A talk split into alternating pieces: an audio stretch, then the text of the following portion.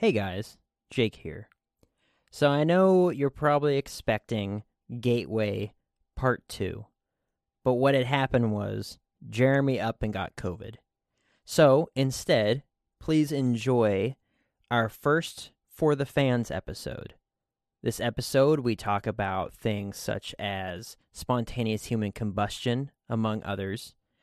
This episode was actually released in November 2020, November 20th, 2020, which means that this episode is two years old today, or soon to be.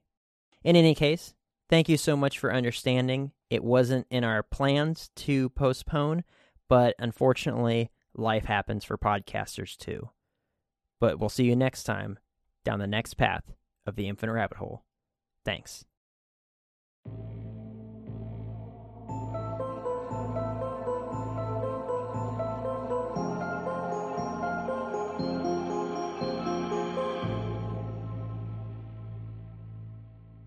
Welcome back to Infinite Rabbit Hole, everybody. Today we got Wes and Jake and myself. The whole crew's here for the first time together. Hey, good to be back. Glad to finally be on here with Jake. I know. I'm curious how this is going to go. Maybe we'll fight. I don't know. I don't know. Jake doesn't play well with others. Ooh, I'm always up for a fight. I'm not saying I'll win, but I'll fight anybody. So today we're going to be doing the fan appreciation episode. We've been uh, holding this off for quite a while, but that's okay. We got to it, right? yeah, yeah. finally. we don't have a lot of content today because you know we're we're a new podcast. We don't have very many fans, or at least very many fans that are speaking out and telling us what they want us to talk about or asking us questions. But we did get some pretty good recommendations to talk about today, and we picked one recommendation from each person that commented. A lot of those recommendations were so good that we're actually going to turn them into full episodes. We're going to keep those a surprise. We'll uh, we'll let them come out whenever we get to those episodes. But before we get into those, we do have a question. Wes, it was given towards our episode on parallel universes and multi multiple dimensions. Ooh. So I'm going to ask this question to you, get your opinion on it. Okay. Hit me. This comes from Carlos. Carlos is also a Navy vet. I got to talk to him a little bit on one of the podcast uh, Facebook pages. Really nice guy. Also has a podcast himself. Carlos was asking, "Do you believe that maybe when we die, our consciousness somehow joins or blends into the parallel universes of ourselves?" Ooh. That's a good question. I don't know. If there are uh, parallel universes and multiple dimensions with other versions of ourselves in them, maybe that would uh, help account for uh, sometimes we have these random memories of things that not necessarily that are full on uh, Mandela effect level things, but something with just ourselves.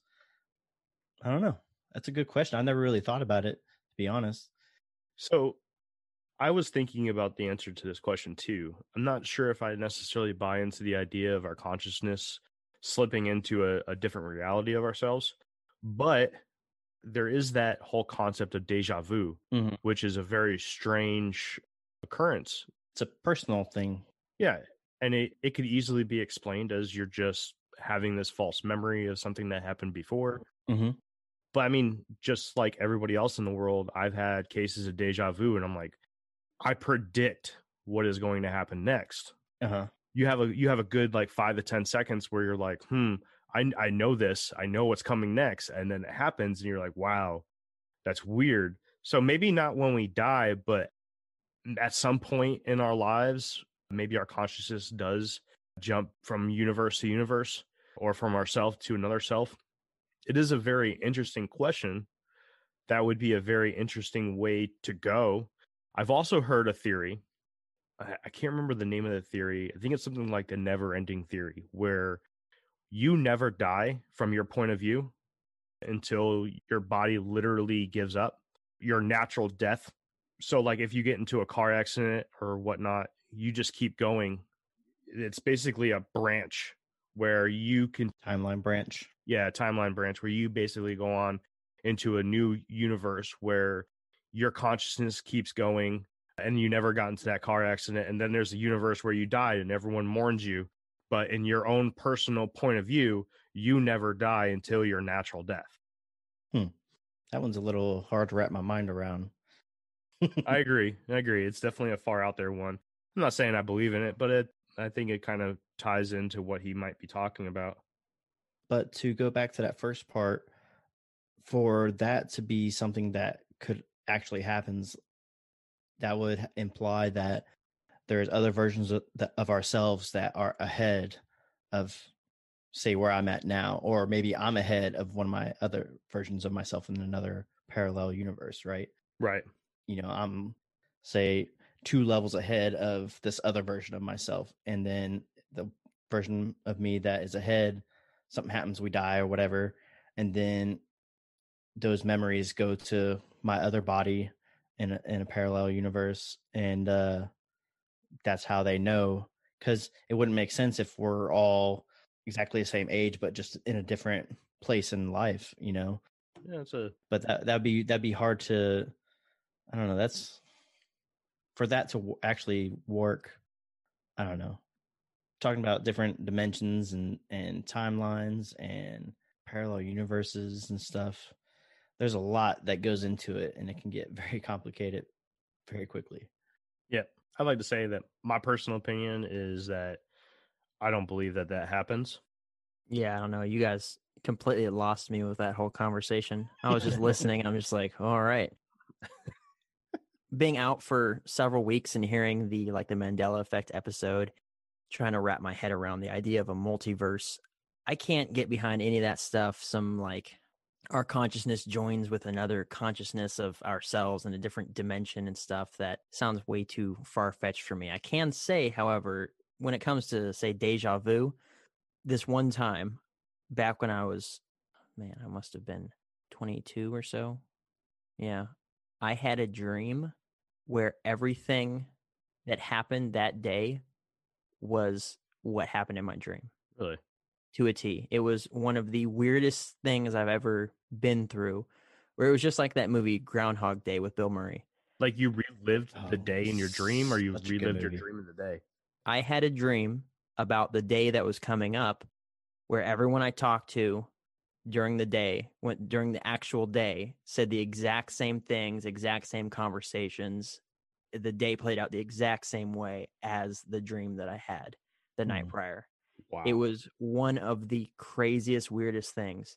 Now, you could say that it was two realities intersecting on that time, say, like me and another version of me doing two totally different things, but at some point the intersection happened, and that's what that was. But again, I don't prescribe to the idea that there is a multiverse or anything like that. It seems sounds way too far fetched for me. But who knows? I mean, another thing that could explain that is so when we sleep, our brain is subcon is like it's working on solving problems, or it's just it's constantly going right. Like our brain is never completely like not active. hmm Uh, it's always doing something, and even when we're awake, it's it's constantly doing other things other than you know focusing on whatever we're doing in that moment. It's subconsciously working out problems, or if you're if you were thinking about something earlier, it's thinking about that, and maybe at some point prior to that night, you were thinking about the next day, right? And then you go to sleep, and your brain's just like, oh, well, you, he's probably going to do this and that. He's probably going to end up talking to this person or that. But this is all like subconscious, right? Right. we don't even fully understand why we dream, right? We think it's a way of our brain working out stuff, but uh, maybe that particular night, what your brain was working on subconsciously happened to line up with what actually happened the next day. could also be that I was just having false memories that when I did interact with the same people because it was maybe it was routine to interact with Mhm. them at certain times and when they were saying things I was having a false memory of my dream and it was Mm-hmm. overlaying and it was like oh this is exactly like my dream in reality it was just that I had an interaction with that person it's also a possibility Yeah, the dream was maybe just a more general version of what actually happened the next day, and you're just like your mind is automatically putting the two together. right It's strange. The brain is insane. yeah I know most definitely is Was there? Do you remember a particular circumstance or a particular event that day that that usually doesn't happen, where your brain couldn't have predicted it? No, it was mostly just who I was interacting with was the people that were in my shop. But it was it was the order of it. Hmm. It was that this interaction happened with this person and then that person and that person. It was the exact same way that the, the dream lined out. I can't remember if it was circumstances that lined up correctly as well. Like we're going to work on this aircraft first and then that aircraft or do this job and then that job. I don't think it was that specific, but it was more so the people and the conversations. So it could have been just a routine of, hey, good morning, you know, talking to this person, talking to Johnson over here, and then Stevens over there, and all those different things. And that's just the routine that I have. And that's the way my brain decided to lay everything out because of the routine of it. And then the conversation we had, having that false memory and be like, oh, that's what we talked about in my dream. I don't know for sure. Because um, I think that even for myself, I have more lucid dreams than I have anything. But even the seconds upon waking up, everything's super clear. Within five minutes, I've forgotten most of it. Hmm. If it was the craziest thing ever, and then I want to tell my wife later, and then I tell her, I'm just like, uh, I had this dream about cows. I think, like, I just, you know, it's just, it's not all there anymore, like a Yeah. distant memory. So I hate how I don't that know. happens. Oh man, yeah, I have some wild dreams sometimes. You know, I Mhm. have dreams about this podcast. You know, some ideas about doing an intro or whatever, and then it's like when people make uh like back when I used to drink. It's like I have this great crazy idea when I'm drunk, and then the next day I'm just reading my notes. I was like, "What? this doesn't make any sense. This is the dumbest thing I've ever written." You know. I, we've all done that, right? Right. That reminds me of a, a Seinfeld episode. I absolutely love that show, and I always try to get my wife to watch it. But there's an episode where Jerry Seinfeld he always leaves a notepad and a pen next to his bed on his nightstand, just in case he wakes up and he has like a great idea for like a joke or whatever, right? Because he's a comedian. Right. And uh, one night he wakes up and he writes something down, but because he's like you know half awake, it's all like gibberish looking or whatever. So the next morning he wakes up and he's just like looking at it like, the hell is this? Like what? And he's going around to all, all his friends, like, do you know what this is? Like, he's trying to figure it out because in his mind, he's thinking, this is this great joke. If he could only decipher what he wrote, you know, while half asleep. And then, you know, later on, he figures it out and he's like, this isn't funny. What the? That reminds me exactly of that, that episode. That's it. what show was that? Seinfeld? How do you spell that? Is it funny? You funny? never watched Seinfeld? I'm just kidding. I'm just kidding. oh I'm my just gosh. kidding. That's Oh like my saying God. just I bet you've never watched Friends or Frasier either. Uh, no, no. No. Seinfeld is way better than, Oh, of course. than Are, tho- Friends. are those on Comedy Central? Oh, I'm gonna, I'm gonna smash Just- you right in the face. just for I'm gonna some fight you, Jeremy. context to our listeners. Jeremy here has never seen Star Wars, and he likes to ask us, "Oh, is that from Star Trek?" Whenever we post something Gosh. or uh, talk about anything related to Star Wars, and now here he is trying to make fun of us for Seinfeld. oh man, I say that to everybody. Anybody I know that's a Star Wars fan, I'll be Oh, like, "Oh yeah, is that from Star Trek?" I bet it makes people insane. Oh man, Making me insane. my buddy Mike, the guy we interviewed about the Rougarou. uh man, I thought he was gonna shoot me one day. Uh, anyways, man, that's wild. Carlos, I hope that we answered your question there. Again, this is just our opinion. If anybody else that's listening to this wants to comment in on their opinion, there'll be things on the posted on our Facebook, Twitter, Instagram about this episode. Please feel free to leave your comments. Real quick before we get going, I contacted a few of my friends and I said, "Hey, I know you guys have businesses. Is there do you guys want us to promote your business on the podcast? We're doing a fan appreciation episode." And one of them came through. Her name's Ashley. She works with me. She's active duty Navy and she makes candles. She does these awesome candles. They're they're soy wax. I don't know what that is, but I can tell you right now that they smell fantastic. a lot of the titles or the the names of these these candles that she does stems from her service in the Navy. Like we have one here that's called Boat Boo. Nice. Isn't that awesome? Does it smell like boat boo? It uh, it does not smell like Boat Boo. I hope not. It smells like the trash room. so do either of you guys the room where they melt down plastics. do either of you guys want to explain to anybody that's not in the Navy what a boat boo is? That's all yours, man. yeah. Here, it's a female companion or a male companion that someone might make while deployed for an extended period of time that is separate from their actual spouse. That's a very uh, PG rated version. That's right. That's- Explaining that's that. Hence the name boat boo. yeah. Yep. I'm going to go ahead and say I never condone that. I also do not condone that. Teach their own. I can't tell you what scent it is. I mean, obviously it's boat boo, but Poo? boat What's boo. it, what's it smell like? I don't know. It's fresh though. Whatever. Like a, like a fresh linen kind of smell. Yeah, but it's also got. It's not just like it's not like you just open a a, a tub of uh, laundry detergent. It's oh. It actually smells really good. Jake, this is the one you're getting, by the way. Oh, sweet. Yeah, you're getting boat boo, man. Does it like Um, does it work itself out of that smell and then eventually it smells like unwashed socks? Smells like yeah, boo boo. two, two weeks of Could you- unwashed socks. Could you imagine if if she was able to do Smells that? like a boat boo at the end of a deployment. Ashley, if you're listening to this, there's an idea for you. Have it start off smelling really good and then get really rancid as you get down. like those bottom. candles that, that smell like a dirty fart and it, they start off smelling like really good like pine and then eventually like 20 minutes in they start smelling like a nasty wet fart Oh man, Ugh. perfect. All right, Ashley, th- there's your recommendation. As for the Yeah, Thank you for the candles, by the way. Yes, thank you i appreciate it We're talking trash about boat booze, but for you. the the west, you're gonna get slutty pumpkin spice. Mm. Um, I'll smell it. It smells like pumpkin spice. Yeah. Yep. That's that's about Yep. right. It smells really good though. So that's what you're gonna get. And the other one is also a navy themed scent. It's called waffle stomp. Do we have to explain what a waffle stomp is? but every single toilet is backed up all at once and you gotta go you know where else but the shower So as Jake was saying, i also don't condone that We- absolutely that's how not. you, that's how you break all your showers too.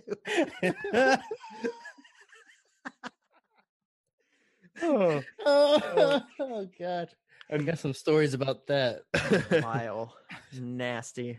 So as Jake was trying to explain that on the ship, if all the toilets are clogged up, which happens, it happens, every day. Fairly often. And uh, you gotta poop, you you could do it in the shower and stomp it down the drain, which is shaped like a waffle. I can't believe we're talking about this. Oh my god. but we all know what it is so i mean it's, Yeah, yeah, true. yeah. it's the I right I apologize for anybody that takes offense to that, but Oh, that man. is uh that's what waffle It's stomp is. And I can tell you that it doesn't smell like that. It just smells like waffles. All right. All right, move along. Move along. Yeah, we're getting off track here.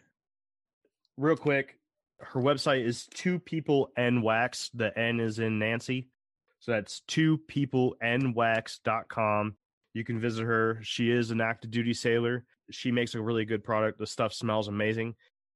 The waffle stomp flavor that I have is actually wax melts. flavor Yeah, the, I don't know what else to say. The scent, It's meant for waffle stomping. the scent. They're wax melts, and I put them right in my Scentsy thing. I'm gonna be sending you each one of these too. cool All right. So I don't know if you guys have wax melts, but you have wax. all right i'll, I'll take it. Thank wax my very much. surfboard with it It All smells great. right. Hey, yeah. Mm. Cool. And that's that's that for that because I didn't get anybody else that wanted to advertise. I said free advertisement, and nobody uh, took it. So all right next time, if anybody's listening to this episode and they have something that they want to advertise, and we're doing our next fan appreciation episode, let me know. We'll be glad to put your stuff out there for free. It's free. It's fan appreciation. We're appreciating you. that basically gets us through questions and advertising. Awesome. Now we're on to the meat. You ready? Ready. All right. So we had we had three people comment with questions: Carlos, Grayson, and Nick. Nick, unfortunately, we are not going to do any of your questions because we are actually going to make those into full episodes. So we do really appreciate your questions, but we're just not going to touch on them today. You will hear us talk about them in length, just not today. All right. Let's start off with Carlos. Carlos was the guy that asked the question about the consciousness slipping into another universe after you pass away. Mm-hmm. Carlos was asking us if we would like to talk about spontaneous human combustion. So it's not as crazy of a story as you would think it was if you didn't do any research on it. So it looks like most of the studies on it happened in the 80s. The stories about it started in the Victorian era, and it was believed that people that spontaneously combusted were alcoholics. And that wasn't too far from the truth because usually the people that were affected by this, a lot of them were alcoholics. Um, either they were inebriated to the point of not being able to function and save themselves from burning up, or they were elderly. Um, they were people that were obese. Somehow, you know, or in some way they were close to death anyway. So maybe they died in their sleep or they took sleeping pills and were unconscious or whatever the thing was. So I, I did some research into it. And if you don't know, spontaneous human combustion is a concept of the combustion of a living or recently deceased human body without an apparent external source of ignition. Potential causes and mechanisms, including victim behavior and habits, alcohol consumption, and proximity to potential sources of ignition, as well as the behavior of fires that consume melted fats. There's a study done in 1984 by science investigator Joe Nickell and forensic analysis John Fischer. And these are the six categories that they came up with of the victims of spontaneous human combustion. They said the victims are chronic alcoholics, they're usually elderly females, the body has not burned spontaneously, but some lighted substance has come into contact with it.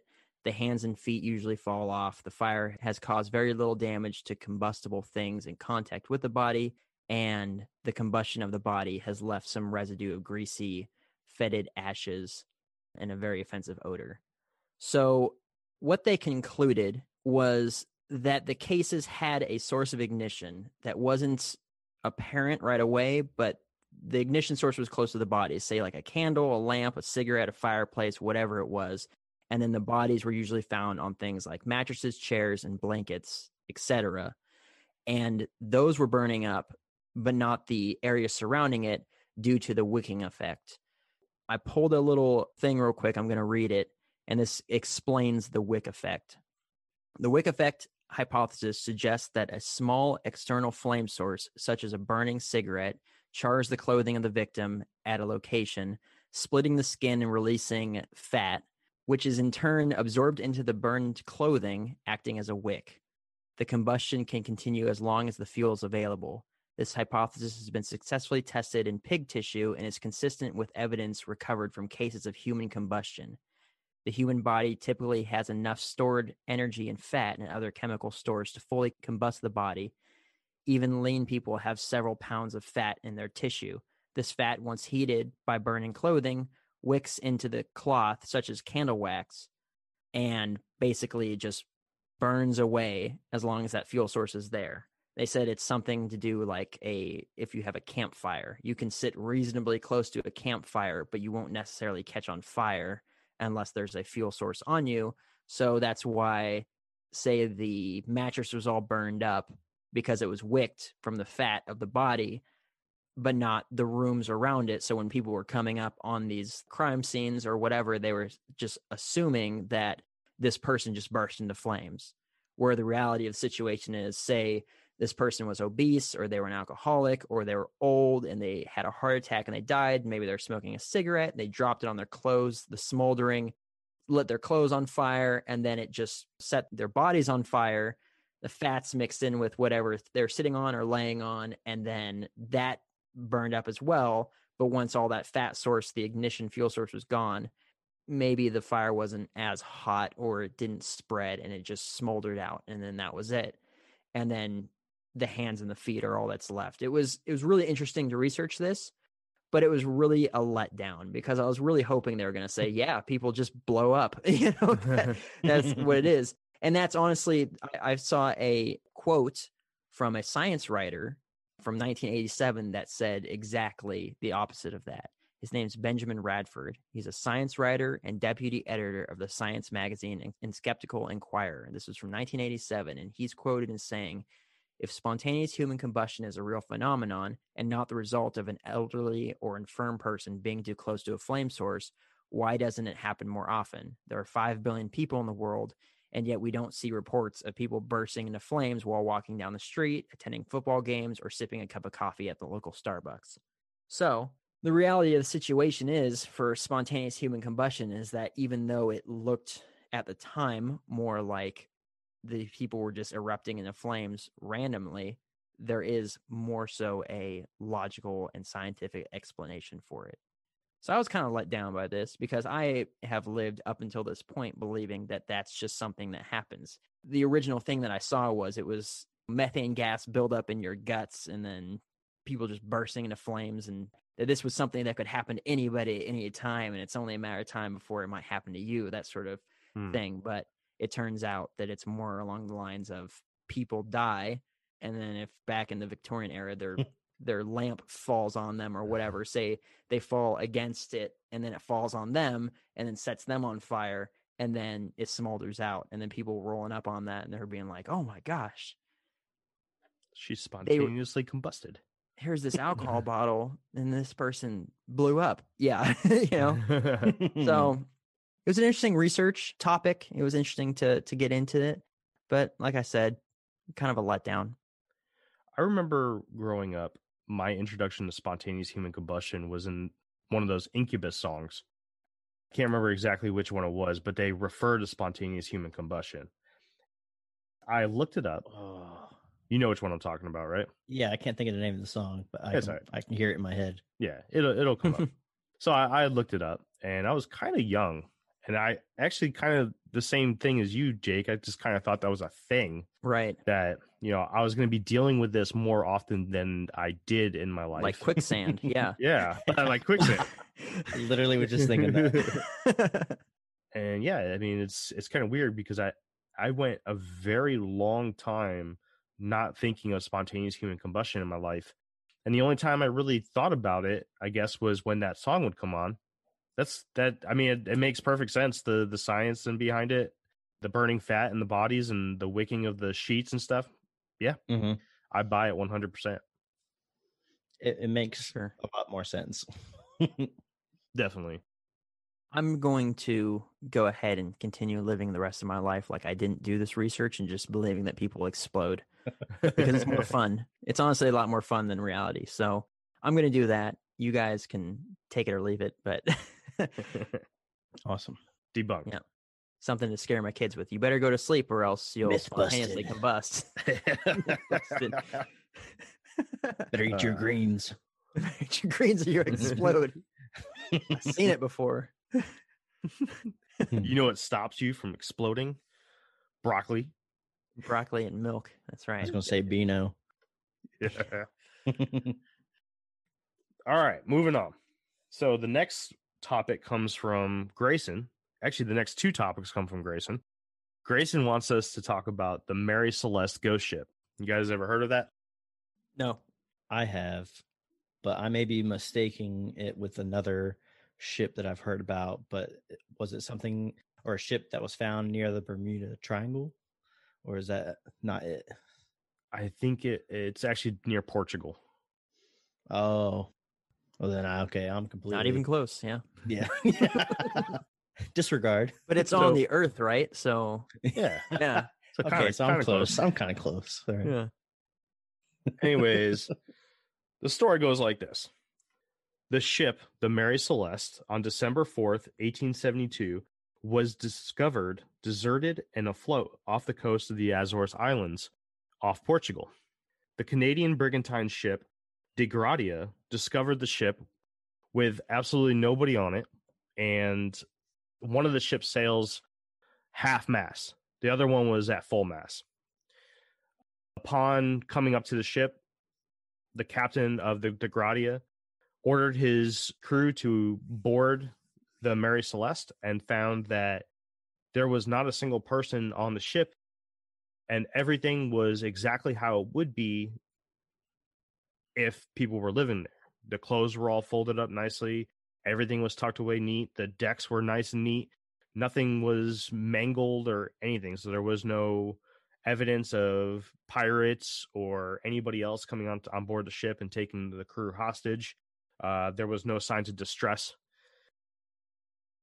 Was this the was this the ship where they found the captain's log and it had an entry from that day or from like the previous day? It did. It wasn't from that day. The last log was actually 10 days prior. Oh, okay. And the coordinates were actually about 10 miles away from where it was found. So it wasn't very far. Mm-hmm. Yeah, 10 So they- miles isn't far at all. Yeah, so the the crew disappeared somewhere between 10 days to a couple hours before the ship was discovered by the Dei Gratia's crew. There's a, lot of different theories here. You know, theories hmm extend anywhere from foul play, mutiny of the crew, piracy, attempt at insurance fraud, alcohol fumes from the cargo because they were shipping alcohol, inebriation from the crew, natural disasters such as earthquakes or waterspouts, even the the woo woo of attack from a giant squid, and even paranormal activities. So it's off the coast of Portugal. Yes, the Azores Island. So I'm going to go ahead and say that they pulled into port. They found out that the Portuguese people have a pretty sweet deal, and they just said, "Yeah, hmm. leave the ship," and it just floated off. Well, how how far off coast was it found though? I'm not sure actually. I didn't see anything about that. It just says off the coast of the Azores Island. It doesn't. s- I, I wasn't able to come up with an exact distance, but I I, gotta can admit, tell when you, you. Go ahead. when you guys said captain's log, the first thing I thought of was that the Borg attacked. I don't know what that is. Oh my Oh. gosh! I I'm not even like a big Star Trek fan, but I know what that is. yeah, the Borg. That's right. Oh my gosh. Jeremy's got some homework ahead of him. Yeah. huh. I mean, it, it is a strange thing. You would think that if this was done by pirates or people that were taking the crew hostage, that the, at least the alcohol would be gone. Yeah. But every piece of cargo was accounted for. There was a log in the ship that stated what was actually in the cargo. Everything was there. Uh, beds were made, clothes were folded. I want to say that I even read something about where a card game was left on a table. The crew consisted of the captain, his wife, his daughter, and seven crew members. So there was a there was a crew of ten total, and they all just disappeared. Now, one little piece of evidence that could tell you maybe what have happened was that the lifeboat was no longer there. So, you know, the lifeboat was either taken or used to get off the ship. But the question is, why did they leave the ship? That's more my question. that okay, so now this is jogging my memory. I remember reading about this when I was in like middle school because I was all into all this weird stuff. I think one of the theories was possibly the crew thought that the cargo they were carrying presented a hazard of some sort, so they all got onto the lifeboat and moved away from the ship just in case they possibly thought it could explode or something like that. Mm-hmm. and then they wasn't able to get back to the ship and that's why it was found with basically everything as if they had just disappeared when possibly it was just as simple as that Yeah. Something like that makes a lot of sense. You know, they they got off the ship because they smelt Mhm. fumes or something coming off from the alcohol and I don't know, some mm-hmm. Something they had com- combust with the alcohol fumes they got off. Maybe in some bad weather and the, and the lifeboat ended up going astray and they never found their way back to the ship. That's what it sounds like. Uh, the crew was never heard from again and the the marie celeste ended up getting sold at a port in gibraltar mm. and ended up living uh, i think another eight to ten years until the new captain ended up crashing it into an island for insurance fraud oh gosh yeah, dead serious. So the, that's funny nobody wanted that shit. But that's it. Now that story, I mean, it was kind of interesting. I enjoyed reading about it. Uh, I found many, many sources on the topic, so it wasn't very hard to to research. But Mhm. while I was doing some research on there, I found some extremely interesting ghost ship stories. Mm-hmm. Maybe we'll have to do a full story on ghost ships one time because that that'd be fun. that there is some really good stuff out there, some really head scratching stuff. Absolutely. Yeah, I went ghost ship hunting one time. I was living in the barracks and I had uh some friends from work show up at literally like midnight and they said, Hey, we're gonna go drive three hours and try to find ghost ship. You wanna come? And I was like, Okay. And we drove three hours to like northern Virginia somewhere to find a ghost ship. Did you find it? We did not. Maybe it really is a ghost ship. yeah, it's invisible. It's there. You see you see all that water moving? It's displaced. That's why it's a ghost ship. That's right. You Can't see it. So yeah, maybe we did see the ghost ship. I don't know. But think I where, see where it. you're like, we could have we could have walked right out the barracks for a ghost ship. This is what That's we're going right. For. No, it was supposed to be Hmm. some some super cool like green looking thing. It was a full moon. It was supposed to be the date was all right and everything. And the I don't know, but yeah, didn't see anything. So I guess we could say we did see something. Thank you, Wes. I was thinking this whole time it was a waste of time, but nope. I saw myself a ghost ship one time. hey, that's a hell of a story. That's right. All right. All right. Moving on to our last subject of the night. Uh, this one comes from Grayson as well. And Wes is going to lead us in this. And the topic is Croatoa. Good topic. Yes. So Croatoa is something that is attached to the Roanoke colony, which was sup- supposed to be England's first colony in North America in the, the New World, well before Jamestown in Virginia was founded. So England tried to found this colony on three separate expeditions. So there was initial one where they came over, just like checked it out and were like, oh, this seems like a great place. There's lots of wildlife. It's right on the shore, so they can fish or whatever. There's sources of fresh water nearby. So then they went back to England and told the queen or whatever about it, and then decided, okay, we're going to attempt to settle a colony here. So the first attempt, they came over, and there was roughly 108 of them. This was in 1585. They landed, set up their initial settlement and whatnot, and not too long after that, they had contact from the local Native Americans. The local tribe was uh, the Secotan. I'm probably pronouncing that wrong. Forgive me if I am. And they had a good relationship at first, but then ended up becoming strained due to the colony's over reliance on the local tribe's food. The tribal leader at the time, I'm not even going to try to attempt to say his name. Uh, he was a fan of the settlers. He saw no issue, like no problem with having a relationship with them where they could, you know, help each other out. That relationship soon began to sour after the colony's over reliance on them. And then things got hostile, and that initial settlement had to go back to England because it was about to be war, or not really a war, but there was going to be conflict between the two. So then they came back in, I think it was 1587, and they kind of, it seemed like they came over not quite as prepared as they was the first time. So they still had mixed relations with the local Native American tribe, but they were each kind of like sticking to themselves, not bothering the other. So this second colony was led by a man named John White. This is the colony that became known as the Lost Colony because John White he ended up having to go back to England at some point because the second colony they wasn't able to get up on their feet. They were running low on supplies. So he's like, all right, I'm going to go back to England to get more supplies. And so he left. Well, by the time he got back to England, the Anglo Spanish War had started, and this delayed his return back to this colony. It delayed him by two years until 1590.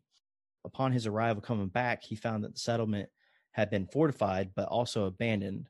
And then the word Croatoan was found carved into a post for one of the walls of the settlement, which this man, John White, interpreted to mean the colonists had relocated to Croatoan Island, which is a barrier island kind of off the coast of where they had set up this colony. But before he could follow this lead, Rough Seas and a Lost Anchor forced the rescue mission to return to England. So, from other sources that I read, he, on two separate attempts, attempted to go out to this island to see if this is where they moved to for whatever reason. But on those two attempts, he encountered bad weather, storms, and because this wasn't his boat, he basically chartered this from someone else. They had to turn back. And then he wasn't able to try a third time because that boat had to go do its own thing. All the information I was able to gather, it's almost like he had no choice but to give up. It wasn't necessarily his choice, but that's all he could do at that point.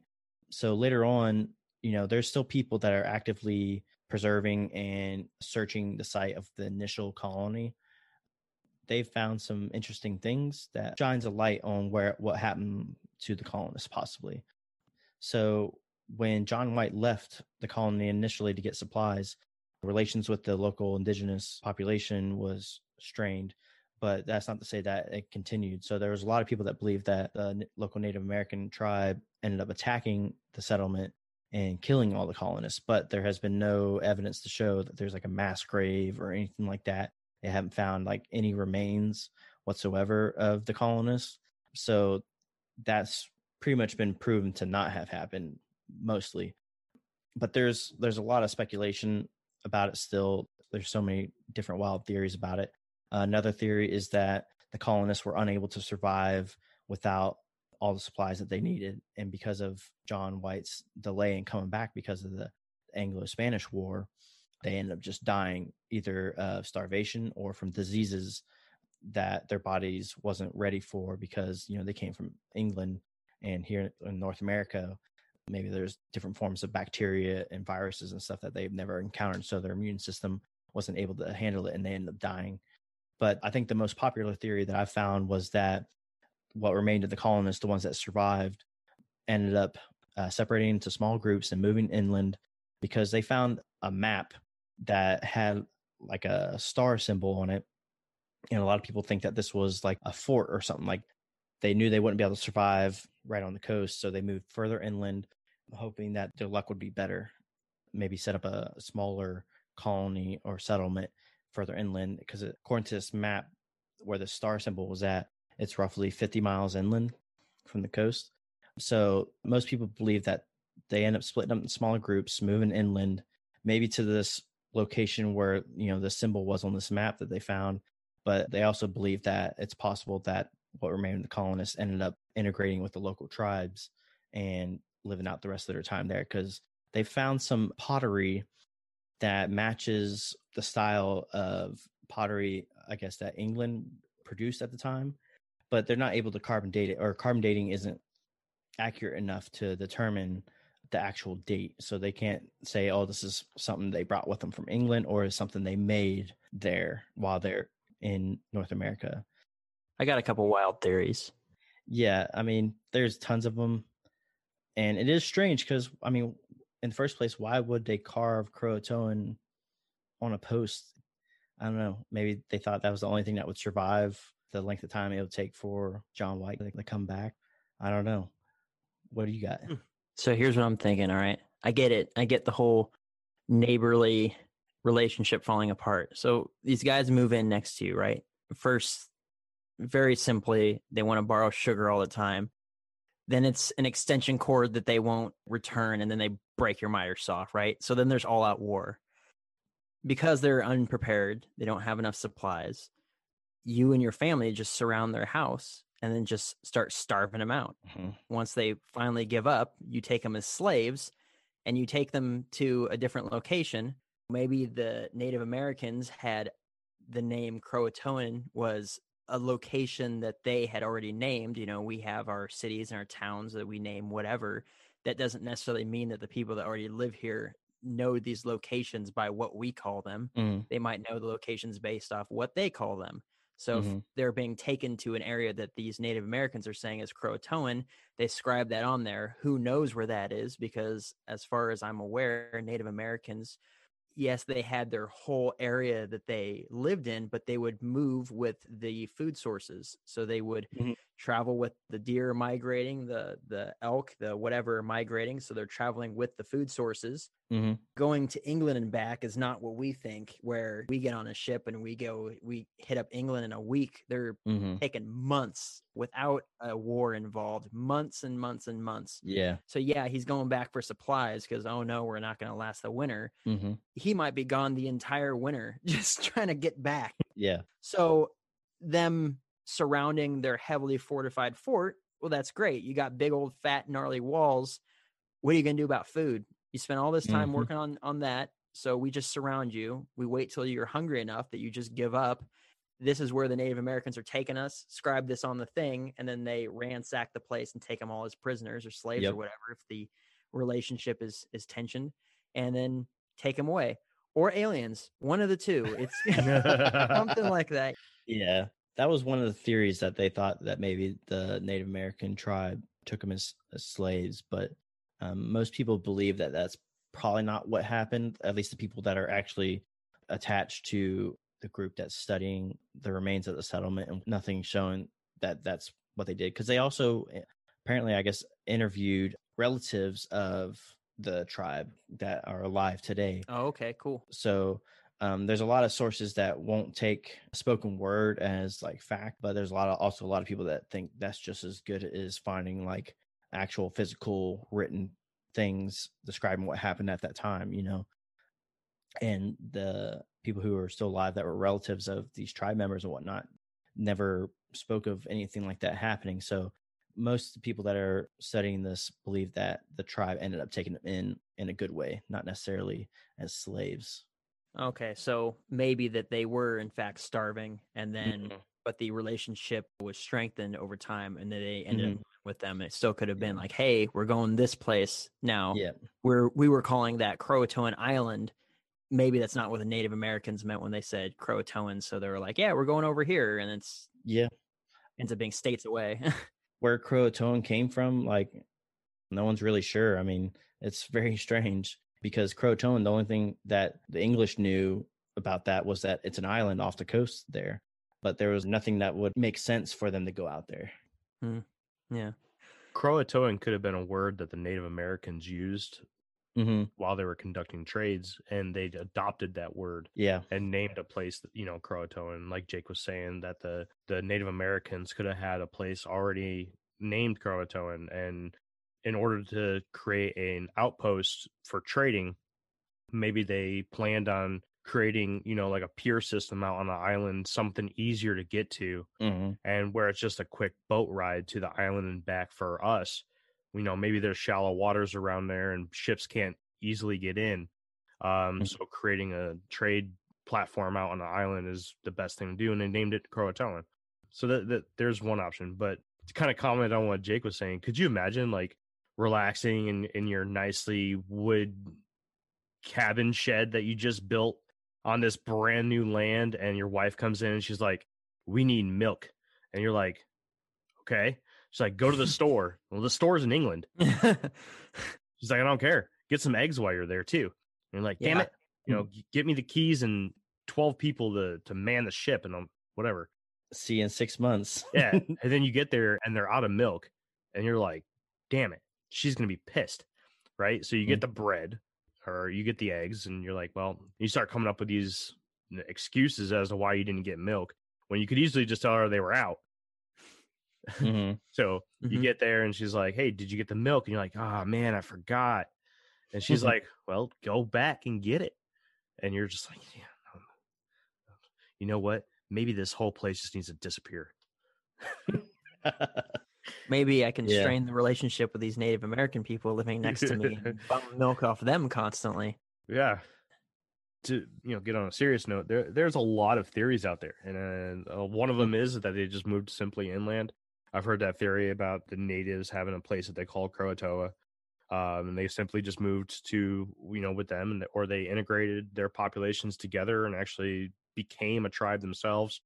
There is some paranormal things where they say that they were abducted by ghosts and taken and went went crazy, and they all just went out into the woods, or that a disease affected their brains or something and their Took minds their bodies and they they just they just all went crazy you know they they left and wandered the woods and eventually died from starvation or or being froze to death. Mhm. Uh, but I do remember about Roanoke that the original Roanoke colony was built on barren lands and the lands were not good for crops. So it was initially it, it was supposed to just be a base at first to to establish some sort of civilization, Mhm. but that they would have to eventually move inland. Mhm. Now, I don't know if you know how waterfalls are made.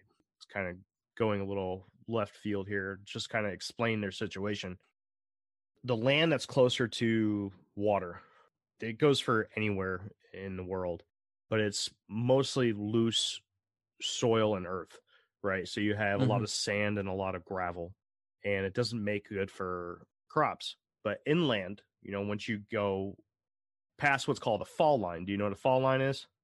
No.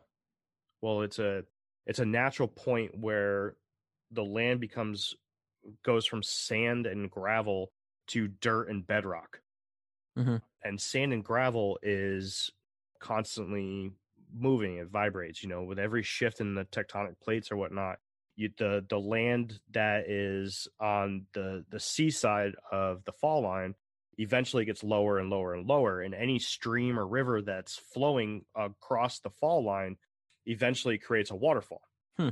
so waterfalls actually in virginia you can make a nice squiggly line through all the waterfalls that go across the fall line and they they line up perfectly with the fall line Nice. so the colony of, of Roanoke simply just picked a bad place to be. You know, they were too close to the ocean and they did not have any good soil to to grow their crops in Mhm. and they simply needed to get past the fall line. I don't know if they knew that they actually needed to get past the fall line, but I'm I'm assuming that they at least knew from where they came from overseas that they at least had to go inland a little bit more to get to more fertile lands. I I think they would know about that because I mean that's that's probably something you have to deal with almost anywhere on any coast, you know, mm-hmm. or the equivalent of it. I don't know because the coastlines over there are more cliffy. Not all of them. I mean, they're famous for like their cliffs of Dover and whatnot. They're really rocky though. If literally all their shores were cliffs, then where are the ports and whatnot at?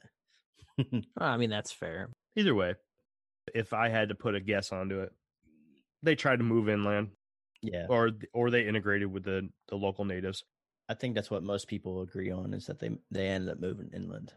It it is a, a nice spooky story to read about and to ponder every once in a while, but I think it's easily explained. Yeah, maybe they intersected with their own selves in the multiverse, and they were Hmm. like, "This this way is much better." All right. Well, that pretty much wraps up that segment. I have one other segment very quickly. I've been getting a pretty big rise in recommendations for second parts of some of our previous episodes. Hmm. So, like people asking for a second part. yep, Hmm. uh, two episodes actually that people want to hear more about. Which episodes? One of them is sleep paralysis. Oh no. uh, they want to know more about it. So they want us to take a, a deep dive into sleep paralysis and do a black hole episode where we go into more of the science and the lore behind it and more about the black figure. mhm. I've had a lot of people come forward to me and say that they've had experiences with sleep paralysis and that episode creeps them out. And uh, there's a lot of people that have came up to me that said that they no longer sleep on the back on their back because they don't want to have an episode of sleep paralysis. Uh, and then there's this one crazy guy at work that says, I sleep on my back every night now. I sleep on my back a lot. I mean, I'm kind of interested to know what that would feel like. I don't do it on purpose for the best purpose of hoping that I get sleep paralysis, but it is a thought in my mind whenever I do lay down on my back. it is strange. That's the most comfortable position for me since my body's old and gritty feeling in the joints and whatnot. Snap, crackle, pop. I am not a back sleeper. I uh, I can't do it. I sleep face down on the pillow, suffocating myself every I- night. I do. I do. Get dumber and dumber as the days go by. the other episode that I think you guys would be excited to hear about. And I didn't think this was the case, but apparently it is because I've had three people come up to me in last week alone, and then uh, a person a couple weeks prior to that say Mhm. they want us to do more missing four one one. Wow. Nice. That'd be fun. Yeah, I've actually I've been approached by three people this week.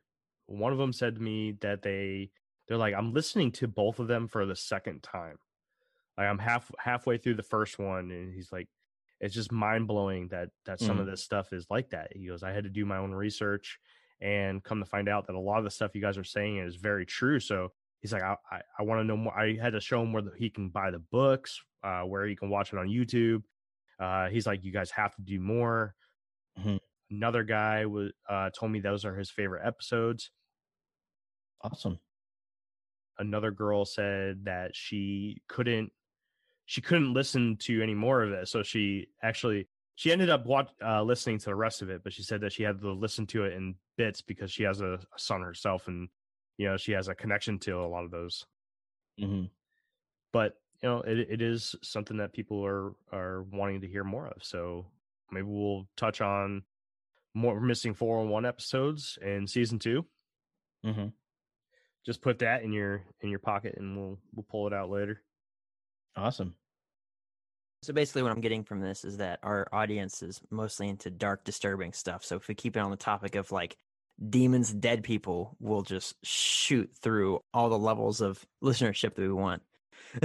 i i've got a i've got a topic that i've been really wanting to get an episode in on but i think i'm gonna have to wait till season two because it's gonna require us to do a little bit of deep diving into some some studying and stuff so i'm not gonna put it out there right now i'll i'll, I'll talk to both of you guys on the outside we've talked about it slightly before but i think Mhm. that's that's an episode that we really need to maybe bring to the front of the pile uh, because I, I think Jake's right. I think people want this dark stuff. they want to be scared. Yeah. Man, this is this has been good. Thank you to everybody that have hit us up on person and our Facebook as far as episodes go. Thank you to Carlos and and Grayson and Nick for your suggestions. Nick, we will certainly be getting to those in our future episodes coming up. We definitely have some really good stuff planned. I'm very excited to be back here with these guys. The move process was crazy. One thing that I wanted to throw out was that while I was driving cross country, I was filming little 20 minute videos talking about the cryptids and the strange things in those states and kind of just having my own little moments of dialogue with Jake. I will be putting those up on YouTube. I just have to edit them. Some misinformation I threw in there that I was going to just leave them raw, but I figure I'll just leave them mostly raw, but correct the mistakes so I don't sound like too much of an idiot. I'm excited to put those out. Uh, hopefully, I'll be dropping those here in this coming week, probably on a week by week basis. But yeah, good stuff. Glad to be back. Glad to have this episode with Wes. It was pretty sweet. Absolutely. It was a lot of fun. Yep. So we're recording this on the on the day that we just dropped our first uh, Infinite Rabbit Hole in Space episode. And currently we're at 783 listens total on our podcast. So we're going to break 800 here before this episode comes out and I'm I'm excited we're getting to that 1000 mark, guys. That's very It's a lot of yes. I mean, Very Can we- can we do it before our 3-month birthday? Dude, we were so stoked for 100 listens. I know. We were stoked for 10. oh, yeah. I didn't, I mean, I'm not going to say that I didn't think that we'd get here, but I didn't think we'd get here this fast. Like, that's pretty wild. hmm So, more dark and disturbing stuff for sure. Yeah. Let's get 10,000 by next week. yeah. I mean, we the podcast is blown up, and we wanted to do this episode as a thank you to the people who have helped this this podcast grow. Um, this is going to be something that we do regularly. We're going to try to get it in once a, a season. We do want to interact with everybody that supports this podcast. So please, if you have a topic or if you have comments or you have questions, don't hesitate. Let us know. Type them down. You can email us at infiniterabbithole at gmail.com. We're up on all social platforms. Well, most social platforms now. We're on Facebook, Twitter, Instagram. find us. Let us know. Send us this stuff. We want to talk about it. We want to make it so that these fan appreciation episodes are three hours long. It doesn't matter. Let's talk. If uh, one of you guys want to come on and actually talk to us during a fan appreciation episode, let me know. I would love to have anybody on that wants to come on and talk about a strange subject with us. We do this podcast because we like talking about strange stuff, but we really want to interact with you guys and we want you to get everybody involved. Absolutely. Other than that, that's it. That's all I have. Guys, you guys got anything? No. No, I think it's all been said. Except for welcome back, Jake. Oh, thank you much. It's good to be back. It's good to be all set up. Yeah. And Wes, it's really good to have you on board too, man. I feel like we've got this podcast complete. Oh, yeah. and we're ready to go full steam ahead into some really awesome stuff. Absolutely. I can't wait. All right. That's it. Until next time. Thank you for joining us on this episode. If you'd like to comment on this episode, you can do so on facebook.com forward slash infinite rabbit hole. If you have a story to share with us or would like to be interviewed, you can contact us at infiniterabbithole at gmail.com. Thank you again and have a great day.